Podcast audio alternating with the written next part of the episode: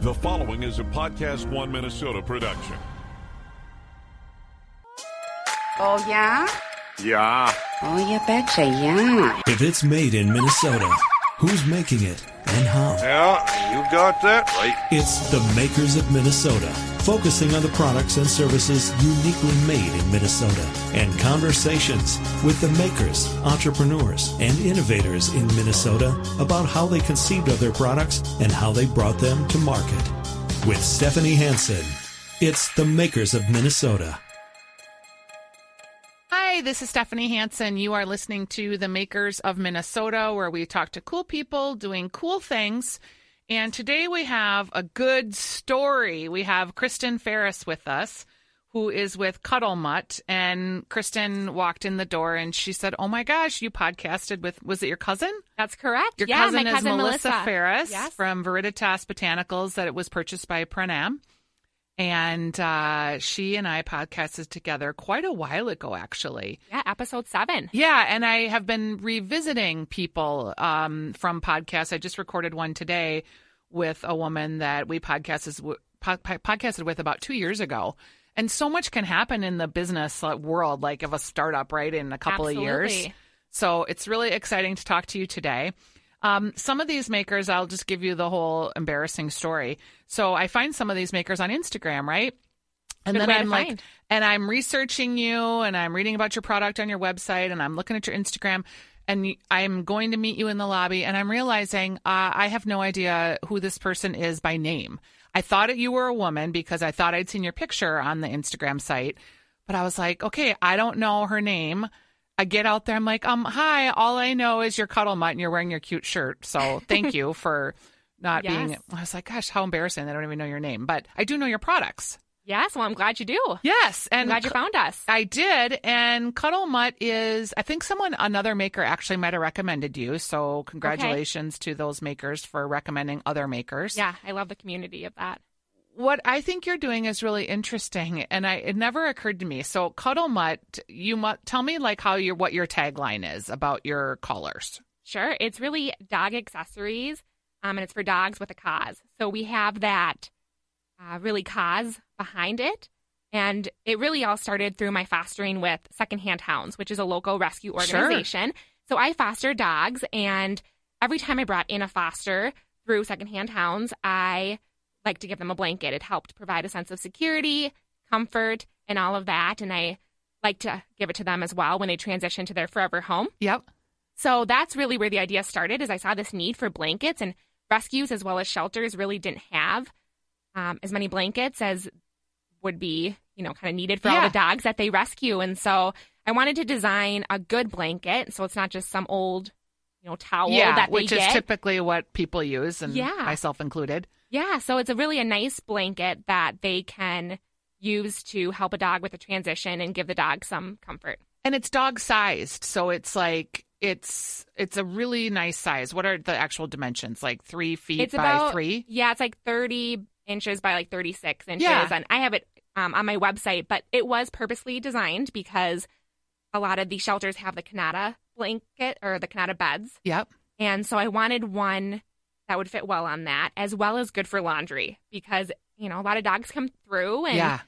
laundry is important, to keep that in mind. And then you, so was the blanket the first thing you started with? Yes. Okay. So really, uh, the whole business started on the idea of the blanket. I wanted to give the blankets, and so I based the company on that and uh, really designed the blanket specifically for dogs. So the blue on the one side is a color that dogs can see, or scientists think that they can see. Yep. So it adds some color to their life. And so it was very thoughtfully designed with our binding. We did tri-cot binding, so it helped with the durability because, you know, dogs, they like to nest they like and to dig. Nest, exactly. Yep. So we did uh, design it with dogs in mind. And so that was our first uh, product. But at the same time of launching, we did have the collars available, but the blanket really started it. So tell me about, you called your collar a vegan leather collar. Yes. So, uh, as you know, you know, there's a lot of leather collars out there, yep. and I wanted an animal-friendly version of that. Really, right now, the most popular animal-friendly version is a nylon, but um, as people listening may know, if they have a dog, it catches on the hair quite a bit, and so I wanted something that's of high quality, but not leather. And there's really nothing um, on the market. And if there, you know, is, I haven't found it yet. Right, right. So I uh, really had that in mind of something high quality, and luckily found a local manufacturer that helped bring it to life. Okay. And I love that you are, like, it never occurred to me that dog collars aren't vegan. Like, they're leather. Mm-hmm. And that's kind of funny if you're, like, into animal health and safety.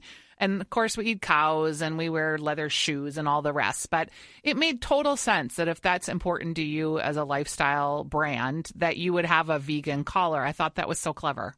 Thank you. Yeah. We really wanted to provide this kind of niche to uh, people that that's important to them. And so all of our accessories will be animal friendly, and we'll use whatever alternatives are necessary to bring something to market that's so friendly. Kristen, what did you, so you were a dog rescuer, you were a foster dog. So I know a little bit about secondhand hounds. So tell me what the physical experience is of being a dog rescue home. Sure. So when you sign up to be a foster, and there are a lot of rescues. So I foster through Secondhand Hounds, but there are so many great rescue organizations in the Twin Cities uh, that all do this as well. And yep. uh, so Secondhand Hounds, really the process is you bring in um, a dog into your home, and you set this up ahead of time. So they post dogs that are in need. You say, you know, I would like to foster that dog.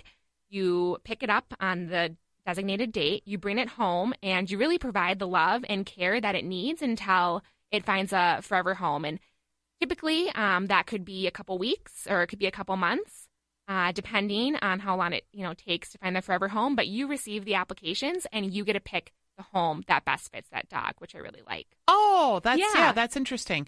So um, I'm familiar with Secondhand Hounds from my work on Twin Cities Film Festival, and yes. they're working on, um, they're a beneficiary and a partner this year. Yes. Um, so some of the dogs that come through Secondhand Hounds are dogs that have, like, medical needs. Is that hard to manage when you get some of those dogs that are a little needier?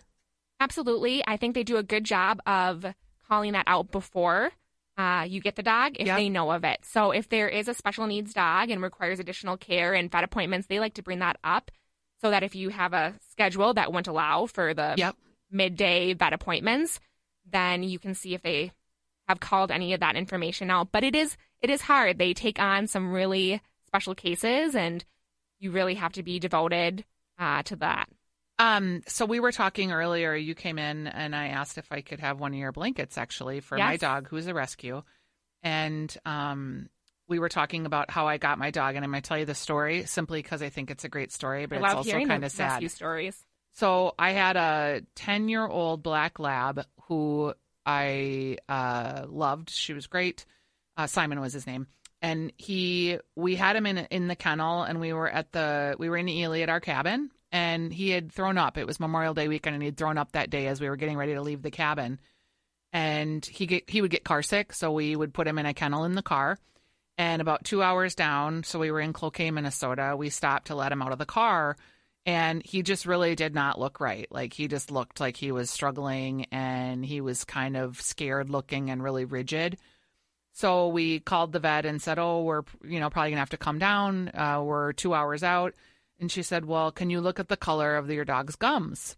So I like looked, and I was like, I don't know, they're kind of gray. And she was like, oh, you know, that's not good. It sounds like maybe he's in shock. I think you should actually hold on, and we'll find an emergency vet for you in the town where you are.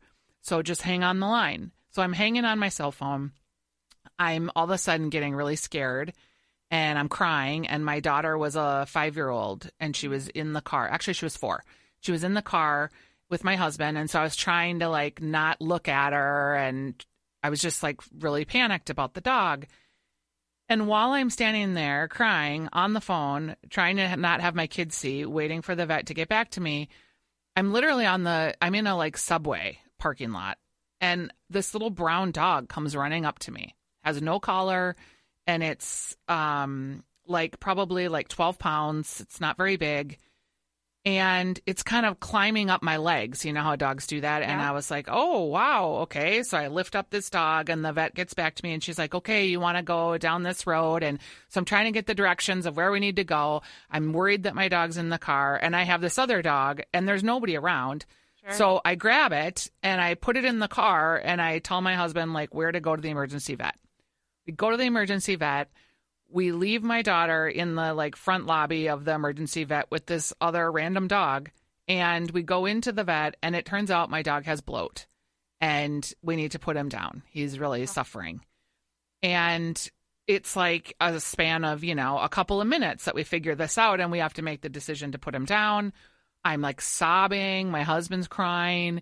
We have to go get my daughter to say goodbye. And it was just the saddest, saddest day. And all the while, she's playing with this other little dog that kind of looked like a chocolate lab. So, you know, we put our dog down. It's super sad. And they're like, okay, you can come back in a week. You, they were going to cremate him. You can pick up his ashes. Okay. And I was like, and then I have this other dog that I found in this parking lot. He's like, oh yeah, there's a reservation close to here. We see dogs like that all the time. You can go ahead and leave it here. We'll take care of it. So I was like, okay. So we get in the car, we drive home. I'm just super sad. My husband's sad. My daughter's a little kid, but she's sad. And uh, the next day I go to work and I'm telling everybody at work this story. And they're like, well, what happened to the other dog? I'm like, I don't know. You know, we just had to leave it at the vet. It was too much emotion. And they're like, well, you have to get that dog. That is like a transference of souls. I'm like, no, it isn't. They're like, yes, it is. And I just couldn't like hear it. And I stopped, like I wasn't thinking about the dog. I was just so sad. And that day I left work and I went to go pick up my daughter at the daycare. And the lady that ran the daycare, she's like, oh, you know, Ellie made a picture for you today. She hands me this picture and it is a little stick figure girl with two leashes, one in each hand. And one is the black dog and it says Simon. The teacher had wrote the name of the dog. And on the other hand is a leash that is the brown dog, the little dog, and it says Nikki. And she's like, you know, I made this for you, Mom, and those are our dogs. And I'm just like, oh, wait, what is happening? So I get home, and she's talking all about this dog, Nikki, and Nikki this and Nikki that and our dog. And I said to my husband, oh, my gosh, like, I don't know, but I think we have to go get that dog. And he's like, yeah, we do. So I called the vet and said, look, I don't know if anyone's claimed the dog. He said, no, and no one's going to. I'll give it all its shots. I'll get it ready to go. You can come pick it up. So that Friday, we picked her up at preschool. We went, drove up to the cabin, and picked up that dog, Nikki. And that dog was a rescue. She had obviously been an outside dog. She didn't really know the difference between inside and outside. She was scared of, of men, frankly. I don't know if someone had beat her, but that whole first year of having her, she was kind of timid, kind of skittish, but she has just ended up, she's fifteen. Wow. And she has just been the best dog. And she just ran, she's a super healthy six miles. My husband hikes around this lake, no problem. She's kind of a husky, she's like a husky lab mix. Okay. Um, and she's just been so great. And I think about like the whole rescue dog scene and how those dogs require a little bit extra care. She has her favorite blanket. She doesn't like to, she still has um, separation anxiety. She does not like to be without us. Okay. So yeah. Blankets really are an important part of her life because we're always trying to, if we travel a lot, so we'll give her to my sister, but we'll bring her blanket and her bed. And I have beds everywhere sure. with her little comfort yeah. things in them. So I just, I think it's so neat that um, you rescue dogs because it really, it makes a huge difference for them in that transition. Um, when you have hard, like when they get to you, how sad are they? How hard is it? Well, first off, I love that story. I think it's kind of like a, a fate thing. Yeah, yeah, I think so too. Yeah, I think it's so great that Nikki ended yep. up in your home. And but you're right, like all of the rescue dogs have their own story and background, and they may have a fear of men if um, they had a bad experience yep. or if they, you know, had an experience with kids, if any. Um, bad experiences happen there. Yep. And I think that's what's great about fostering is then when those applications come through, you can pick the best home uh, for that dog. I had one dog that needed uh, really a home with just a single woman. Yep. And I found this widowed woman, and she really needed a companion, and it worked out great. So I think there's a really a home for every dog that comes through. And as the foster, that's your responsibility to figure out what makes sense for the dog. And I think it's great that organizations will empower you to do that. Yeah. So let's talk about your background before you started fostering and starting this business. Do you have a, what was your background or what were you doing in your working life? Sure. So um, as soon as I graduated from college. Are you uh, that young? Um, I graduated about five years ago now. Okay. Wow. Yeah. So, that's so incredible. Oh, thanks. Yeah. It's uh, something I started doing right after college. So I graduated college, um, moved home to yep.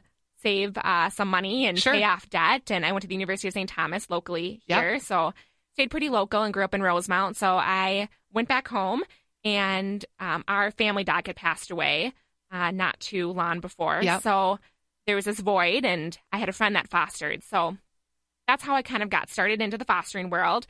Um, I started a job, you know, though, right after college sure. and still am there five years later and doing uh, both right now. So what kind of a job is it? What do you do? It's um, really a pharmacy benefit manager. So sure. I do uh, product for them, but it's a different type of product, you know, yeah. networks and formularies and, and all that fun stuff. So I continue to do that as it helps me fund um, yeah, your... this passion of mine. So, yeah. So then I started uh, really thinking about that entrepreneurial bug, I guess, got me. You know, my cousin, like we mentioned earlier, uh, started her own company. Yep. Both my parents are entrepreneurs as well. Isn't that funny? Because I yeah. do think it sort of runs in families. It's like in the blood, especially on that Ferris side yeah. where I've got a, a couple cousins and then aunts and uncles and my parents. And so I always knew it was a path, which um, I guess I'm fortunate in that way. That yeah, that you I always thought you like could. That. Yeah. So I grew up with uh, just the thought that you can really start anything you want to and uh, have really good support system, which has really made uh, Cuddle Mutt possible. So you started the business. Do you remember like how much money you put in when you originally started? So I think to start, it was about thirty thousand dollars. I put a lot into it because of the inventory. So the blankets are the only thing we don't make locally yep. because um, of our mission to get back, just to make it all work. Uh, I work with a New Jersey company and they're made overseas. So we got two thousand blankets to start because of the minimum order yep. quantities. That was the Were least you just I could dying? Do. Yeah, well, they showed up. They showed up and just uh, all of these uh, kind of crates. And and it, it looks like way garage. More than you think it's yes. going to be. Yes. It filled up the whole, my, my whole parents' garage. I had it delivered there. And they're like, you need to like find come a home place and see yeah. this because it's taken up the whole garage. I was like, okay, you know, well, I don't really have a plan B right now. So, you know, I'll figure it out. And but yeah, when the two thousand arrived, uh, it was. It was kind of funny because it is a lot. Was there a lot to go into? You mentioned like the design, like it seems like a polar fleece blanket with kind of a fuzzy side of it. But um, what simply looks to my naked eye like, oh, yeah, mm-hmm. it's just a blanket. I'm sure took you longer and more prototypes. And it did. And, you know, this is all new to me. So it's just being able to talk the language, too. And uh, in the manufacturing world, there's just so much lingo that I didn't know. And Uh, so it was a lot of research of, sure. you know, the design of the fleece on the one side and then figuring out that um, the other side is the synthetic lamb's wool and it's yep. the soft blue side that dogs can see. And so putting all that together and figuring out what kind of binding and uh, for the collars, too, I was fortunate enough to uh, find a local manufacturer mm-hmm. because you reach out to all of these uh, manufacturers, but they don't want to really work with startups. You know, because it's it's hard. I mean, we don't know what we don't know. Yeah, so and they don't necessarily want to take the time to educate you. They just want to make your product. Exactly. So if you don't outline it exactly how they need to hear it, it, it gets frustrating to them. But H B I Textiles, which is um, in Maplewood, Minnesota, there is a woman, Jerry, there that has really walked me through from the start. And I explain kind of what I'm looking for. And, and she helps me kind of get there um, and all through the different processes that you need to get there. But at the same time, I still need to supply her with everything. And I think some people think I give them a picture and then they just do. Yep. But um, I have to provide the material for the collars, the hardware, so the buckles and the D-rings, and then how I want it stitched and yep. how I want to um, size it for the different sizes. And how did you learn what you wanted? Did you just like internet research and? Yeah, it, that took the longest was the collars, I think, because it was figuring out what material would work best and not catch the dog. So it was a lot of trial and error and prototyping and yep. figuring out what material. And then I really wanted the D-ring uh, to be strong as and, as well as yep. the buckle. So they're brass, they're strong, you know, built to last because you don't want to, you know, have a cheap product out yeah. there. And of course, you know, the fear is that D-ring would break and your dog would get loose. So that was very important to me yeah. to um, do it right. And that was, I took, you know, time to make sure it was right, because I didn't want to put something out to market that I didn't stand behind and believe in. So yeah, it was a process to get all of the uh, materials, but I was able to source it all locally within or within the U S Midwest here, and provide it to the factory or local manufacturer yep. here. And they were able to help bring it to life, which was great. So your blanket, when you buy a blanket, it's how much? Uh, the blankets are thirty-six dollars. And you, when you purchase a blanket, you also donate a blanket. That is correct. And where do you donate it to? Any shelter, or do you have relationships? Uh, it's really just any shelter. Uh, however, we started locally, you know, with Minnesota yep. Shelters and Rescues, and we've done a couple out of state. Actually, our first one, our first uh, donation went to Hurricane Harvey down to sure, Texas. Sure. It was when the hurricane had hit, and Secondhand Hounds has relationships. They brought a lot of dogs back after that. Yeah, and they had a lot of relationships down there, and they knew that there was this blanket need, and so that was where the first fifty blankets went, and then now... Um, a lot of shelters and rescues locally, the Minnesota Humane Society, yep. Underdog Rescue, uh, Spots Last Stop. We've worked with a few uh, local ones here in Coco's Heart that uh, need blankets. And we kind of look at wish lists as well to help drive, you know, where is there the need for blankets? And there's more, uh, of course, need than we can supply. So as we continue to grow, we're really excited to fill fill that, that gap need. More and more. Are yeah. you still fostering dogs? I am. I don't have one currently. Uh, we just got back from a vacation, and now I'm starting at the Mall of America, which I know I... Let's talk about that. Yeah. yeah. So you're going to be at R A S Market, and do you want to describe what R A S Market is? You're a number of... We've had a number of you vendors on, but it always helps to tell people what that is so that they can consider applying next time. Yeah. So R A S Market, I'm going to be a first-timer there. I know some have um, done it before. But it's really a bunch of local businesses and entrepreneurs, a lot of female entrepreneurs, which is fantastic, yep. uh, that are in a space. And it's going to be a new space um, in the Mall of America. And it's bringing all of these local businesses uh, together to sell um, their merchandise. And so I'll be there with Cuddle Mutt. Are you doing a three, six, or twelve-month lease? Three-month. Okay. So we will be there November first through January thirty-first. Okay. Through the um, holidays. And have you've never done this before. No. So did you have to hire someone to work your booth because you have a day job? Did you collaborate with other vendors in order to get your booth staffed, or your... I know that you guys, it's like a cooperative environment. Yep. So working through that right now. So uh, by the time this airs, I'll be in the Mall of America, so it should be staffed by then. so, uh, yeah, we're working through that right now, but I've never had to hire uh, staff. I have a good, you know, support system for events. We've really just done pop-ups, and yep. I've been able to manage that. There are a lot of times on the weekends or nights, and so with my full-time job, I'm able to get there and make yep. it work. But with uh, this new opportunity, it's fun and exciting and, and scary at the same time. But you Did you kinda... have to make extra product? Yes, and so... We are uh, doing additional products um, in addition to just expanding our current inventory. But we, by the time this launches, you'll have to come and check out the new scarves. We're going to have dog scarves. Cute. Um, as well as bandanas. So we'll have both of those, as well as um, we're expanding our colors to have a black collar and a white collar. So, okay. yeah, it's exciting, and...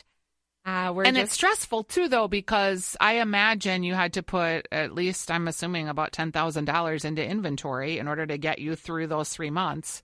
Yes, it's expensive. Yeah. Uh, and it's really just a chance that I wanted to take, and I thought this could bring Cuddle Mutt to the next level. And again, my hope is to really build the brand so I can continue to donate blankets mm-hmm. uh, to shelters and rescues. So I was thinking when I was asked to be a part of this uh, market that it would be a great opportunity to give people the oppor- the chance to see us uh, in person, and not just at these pop-up events. We actually will have a standing location for three months, which is exciting. How much of the purchase when someone buys something from you, because is most of the purchasing happening online or at the pop-ups? I would say it's a mixture. I would say the pop-ups, we do get more just because... Uh, we're able to explain our story yep. and get the word out. And because we're about a year old last month, we're brand new still, so it's really getting the word out and explaining our mission and all of that. So that happens at the pop-up, but at the same time, social media is great. Yeah. And uh, we are able to, on Facebook and Instagram, reach people, and then they go to the site and, and purchase. I was going to ask, so how much do you think of the purchase is the story and the giving back? Because that's very popular now to have a give back model. Yes. Did you always know you were going to do that? Like, was that the impetus for starting the business? Because you probably like could have sold other things too. Right. Yeah, that was the basis of it. That's what I started it on, is I knew I wanted to give back. I think as a millennial, um, and social enterprises are becoming more and more popular. When you say as a millennial, describe why you say that, because I know why you say that, but I want the listener to hear that. Sure. So I think uh, as a millennial, we do want to make the world a better place. And that is um, at least the desire of most, not all. You know, you can't yep. always say all, but uh, the most is to make the world a better place. And I wanted to make a difference. And I wanted to create a company that made a difference. I didn't want to create a company just to make money. I wanted to create a company to make a difference in the world, and I knew the impact that it would have on the dogs if they received a blanket. So that's where this all started. That is a very um, millennial-like trait people are finding when they study millennials. You know, we give, I don't know, there's a little bit of a like easy ease of bashing millennials sometimes, but They, they're very interested in social enterprise, social justice, giving back, finding ways to make the world a better place. It's funny, not to digress into politics or voting, but yet they're not the best about voting. And it's so surprising, because you would think that because they really, I think as a as a group, deeply care about the world and want to make it a better place, but it doesn't really translate into politics, but it does translate into this like entrepreneurial spirit. Right. I think we try to make that positive impact, and we, in general, try to remove ourselves from negativity, which unfortunately is the political landscape yeah, right and now. And that could be the, that I never had thought about it that way, that like, what do you want to let into your life? And politics is so acrimonious and so hard right now. Right. Um, that people don't like. Politics used to be like in the day, kind of a positive thing, right? It was philanthropy. It was giving back to your community. It was Making taking a, a stand. Yeah. Being Democrat. We have a democracy, and what can you do to support the democracy? And it, it is funny, in the last hundred years that has shifted into sort of this very negative, icky place. Whereas, you know, a one-to-one entrepreneurship program feels really good, and like you're doing something good in the world, and maybe control too. Yeah. Like it feels like something you can control. Right. But that shouldn't take away from voting. No. I mean, I think and, we all need to get out there and vote. Hopefully people will. Yeah. And I, I, you know, every I've got my own political beliefs, but I even tell like, I'm like, just vote. Whatever your belief system is, you might find yourself in where you need like support from your politics, from your economy, from your, just get out there and vote, just right. whatever it is. I don't care who you vote for, but practice yeah. being in the democratic system, because it's a gift. It is. Yeah. Use your voice. Yeah. Whatever that voice is. And I am really impressed at you using your voice. Is the dream to contribute more and to have more products and to make this your full-time gig over time? That is the goal. So if I can get it to a place where I'm able to support myself and I don't need the full-time job, then uh, that would be the ideal state. And I'll continue to plow away at it every day until I hopefully can make that a reality. Without getting into specifics, do you have like that idea of that number in your head and what that looks like? Like, do you have it written down? Do you know? I have uh, just the idea of kind of supporting my current salary. Yep. Like if I can get close to that and I can basically meet my needs as well as some wants of um, lifestyle wants, yep. then that's when I will make the jump, ideally uh, within the next few years. Yep. Uh, but I'll just continue to see where it uh, yeah, takes and maybe, me. And maybe R A S will give you the, um, the bump that you need. One yeah. thing to think about is healthcare. Because as an entrepreneur, my husband and I had our own business. We were successful at it. We sold it. It was like the American dream. But we didn't think about healthcare to the degree that we should have, because what what we were paying as employees, even as our own company, because we had a group of employees and we were all paying together, right. Our costs were four times as much. And, you know, unless you're going to be in some other situation shortly where you can get group health insurance, you're going to be on your own. Yeah. And it's kind of it's kind of funny. There's, I think the percentage is fifteen percent of people are on the independent market, which would be entrepreneurs, which would be graphic designers, yes. freelancers, that whole class of people trying to create and do cool things and yeah. creating the jobs for the future of America. Right. But you have to pay for your healthcare first. So yes. just something to think about that. And I don't know why we didn't think about it more. I think it's just like, oh, yeah, well, it'll be kind of what it is now. Yeah. But it was so dramatically different. It, and it is a consideration that I've thought about because mm-hmm. my parents are entrepreneurs, so I've seen that firsthand, yeah. and that's something that they've said multiple times to me is that is one of the top considerations. So it's funny you bring that up too because, and I think now with MNsure, there are other avenues to get health insurance that they didn't have available to them. So I think we're starting to shift a little yep. bit in having opportunities for this class of people that are basically taking a chance and, and yeah. doing something on their own, which because even if you can like cover your basic living expenses, you know, to my, to my healthcare bill is more than my mortgage, and that doesn't include my deductible. So, yeah. I mean, and I'm healthy right now, but I, we have, I've had some health challenges and it's just, it can get really overwhelming. So think about healthcare. Yes. Um, let's talk about social media because you're of the young person, social media generation where you're probably doing it all yourself. I am. Yes. Um, tell me, how many times a day do you post on Instagram?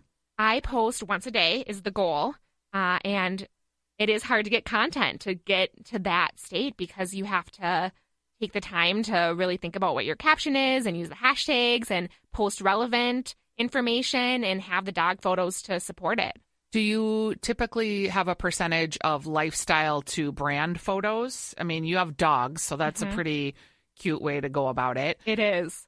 Yeah, I try to balance it between actual just product shots mm-hmm. as well as uh, we use dog influencers, uh, which... Tell me about that. Yeah, if people don't know, they're uh, really dogs that are on Instagram that their human owners have created um, an account just for them to really show their lifestyle, and they get a ton of followers. Like Dogs of Instagram is a gigantic local couple. Yes. Yep. That has dogs. Local. And we work with uh, like Pointer Problems, which is two pointers, and mm-hmm. they're local here. Uh, Gordy and Lily are the pointers, and they have uh, about forty thousand followers, I believe. And then there's like Gus Gus in the City. Yep. And he's a, you know, Minneapolis uh, Frenchie. There's and- three Frenchies. That's a new one. Yeah, I don't know if I've heard of that one. That's They're popping one. Up like every day, and uh, we work with them, and it's great because a lot of uh, the dogs have either come from rescue or the owners support rescue in some ways, so they get behind our mission as well, and so, so they they're help brand promote it. Ambassadors. Exactly. Yeah, they're really brand ambassadors, and so we work with uh, them to get, you know, photo content, and they post to then their Instagram, which if they have, you know, fifty thousand followers, they're now exposed to Cuddle Mutt. And so that's really helped get our brand name out. Do you pay your influencers, or is it like a trade situation for product? It's uh, free product. So we haven't given any compensation. It's really the free product in exchange for a couple posts. And, and that's really lucky that, do you think it's because you're mission based that people are like so willing to help you? Yep. I think that is really the uh, reason that people are, yes, willing to Uh, do some posts as well as uh, not just do a post to do a post, but really they provide that content that it's it's real. They authentic, really yeah. It is authentic. They they want to support this local organization if we're working with a local influencer, and they want to see Cuddle Mutt succeed because they know that means more blankets are donated to dogs. Yep. And I mean, we're in this to to make a difference, and I think that comes through. Yeah, it certainly it certainly seems like it can. Um, in your whole world of social media, is Facebook relevant at all, or is it mostly Instagram for you? Facebook is relevant. So we have a Facebook page. We are focusing on those two. So we don't have Twitter mm-hmm. or anything like that right now. It's just Facebook and Instagram. And you abandoned Snapchat. Were you a Snapchatter in high school and college? Well, I still use uh, Snapchat personally, but I don't yet see the value from a business standpoint and just the time that goes into social media. I wanted to focus and do the couple that I invested in well. You do so, it well, too. Thank you. Yeah. Yeah. So Facebook and Instagram are the two that we focus on and uh, try to hit people up do you that do, way. Do you do paid ads ever on the platforms? We have uh, just Facebook to start. Uh, I'm actually, my boyfriend's in the marketing agency world, so he helps uh, figure out the target audience and help narrow that in. So we've done a few. I think we could do more, but right now, uh, we're just focusing the funds on other yeah. When you do those Facebook ads, is the goal to get people to like the page? Is the goal to get them to make a purchase? Depends. Some we do more just brand awareness of we exist as a company. Yep. Come like our Facebook page. Uh, or if we're trying to plug a new product, we'll focus on that with an actual shop button. Yep. So that that'll bring it directly to the Do that. You ever do shop buttons on Instagram? We haven't experimented too much with that yet. It's on my list of things to look into because um, I'm on Shopify. That's our website yep. platform. And they just actually, within the last week, put a new marketing uh, button that you can then link that to your Instagram and tie it more closely together. Yep. So I want to explore that more, and so I know I just, could be doing more. So people could go right from a picture of a dog with the vegan collar yes. and then click on it, and that would take them right to the website to make that purchase. Right. It's yep. uh, it's it's really interesting, and I'm just starting to see people kind of experiment, so you're on the front end of that as well. And I think, don't you have like close to five thousand followers? We are a couple thousand, so we're not quite up to the five thousand, but yeah, we continue to grow every day as I think people stumble upon our Instagram, mm-hmm. and uh, we're close to like a thousand or so on Facebook. Do you have a strategy for how you want to get more followers?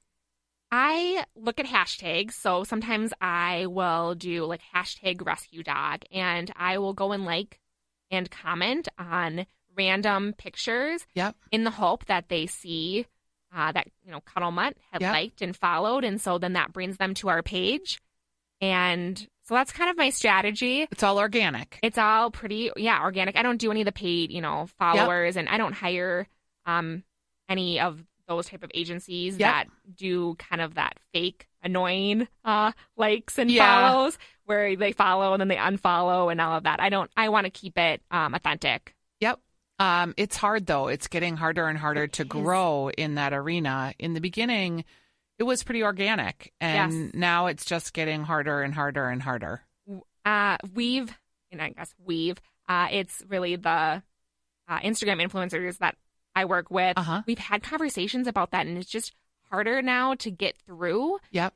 and get even noticed by the people that are following us. I yep. mean, we don't appear on their newsfeed anymore, and it's a lot of that paid and... Yep. So that organic, like like you mentioned, is really going away, and uh, I hope that they'll kind of continue to change their algorithm on the back end to account for, you know, this organic. Because yeah. I think it's important, and if someone has chosen to follow, uh, they, I think that they should see the content. So yeah. How do you feel about stories versus pictures on your Instagram?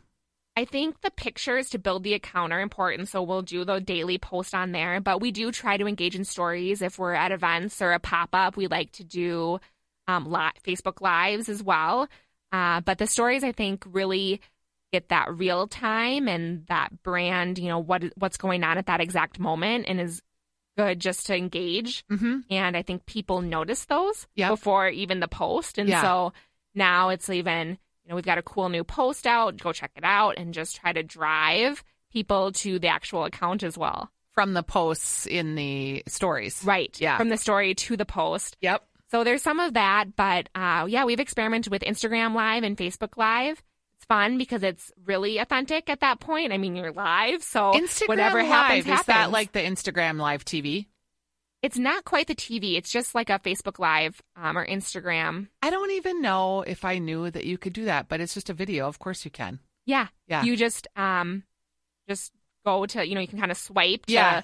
uh, the different types yep. of. Uh, it's rare that you see those, though, when you're looking at someone's feed. Yeah. It would. It wouldn't be on the feed itself, on the Instagram feed. It would be in the stories in part. The stories so part. It's only up there for twenty-four hours right. then, and then it's gone. So it is harder to see versus Facebook Live. It's out there forever. Yeah. And you can go back to one I did a year ago, and it would still be there. And it's hard to uh, – the thing I think about Facebook Live is you have to, like, prepare people that you're going to do it, because not everybody is on their Facebook in the moment when you're going to do it. So they say, like, to schedule your live – video times. So like, hey fans, we're going to be here at eleven o'clock doing this X Y Z. Yep. And so you have like more of a built-in audience, because when you start to go live, it takes like three minutes before the audience to really get there. It does. And we've experimented. If I know what time I'm going to go live, I will post something. But at the same time, um, the after effect, once it's, you know, over, they can still access it. Yes. So we've seen a lot of that residual. Yeah, uh, like it doesn't happen live, but it is. It'll happen within, in the you next know, twenty-four someone, hours. Yeah. yeah, like someone will, you know, see it an hour later, and it's still relevant, which is which is great. Yep. And so, yeah, we've or people share the Facebook Live, and I we've noticed just even that forty-eight hours, um, it's you know reached yeah you know, thousands of people, which is fantastic. As we wrap up here, give me your like Cuddle Mutt. Uh, elevator pitch commercial. Sure. So again, we have our signature blanket, and we have our dog collars. And then for every item, not just the blanket, but for every item purchased, we donate a blanket to a dog in need. And uh, when this goes live, you'll uh, we'll be at the Mall of America. So come and visit us. And it's really exciting that we'll have a location. And then we also have pop-up events, and we try to post those on our Facebook events uh, section. So you can find us in different places. But yeah, check out our new inventory. Follow us on Facebook and Instagram. We really do appreciate any local uh, support as we continue to grow. It is Cuddle Mutt. Thank you very much, Kristen. Thank you.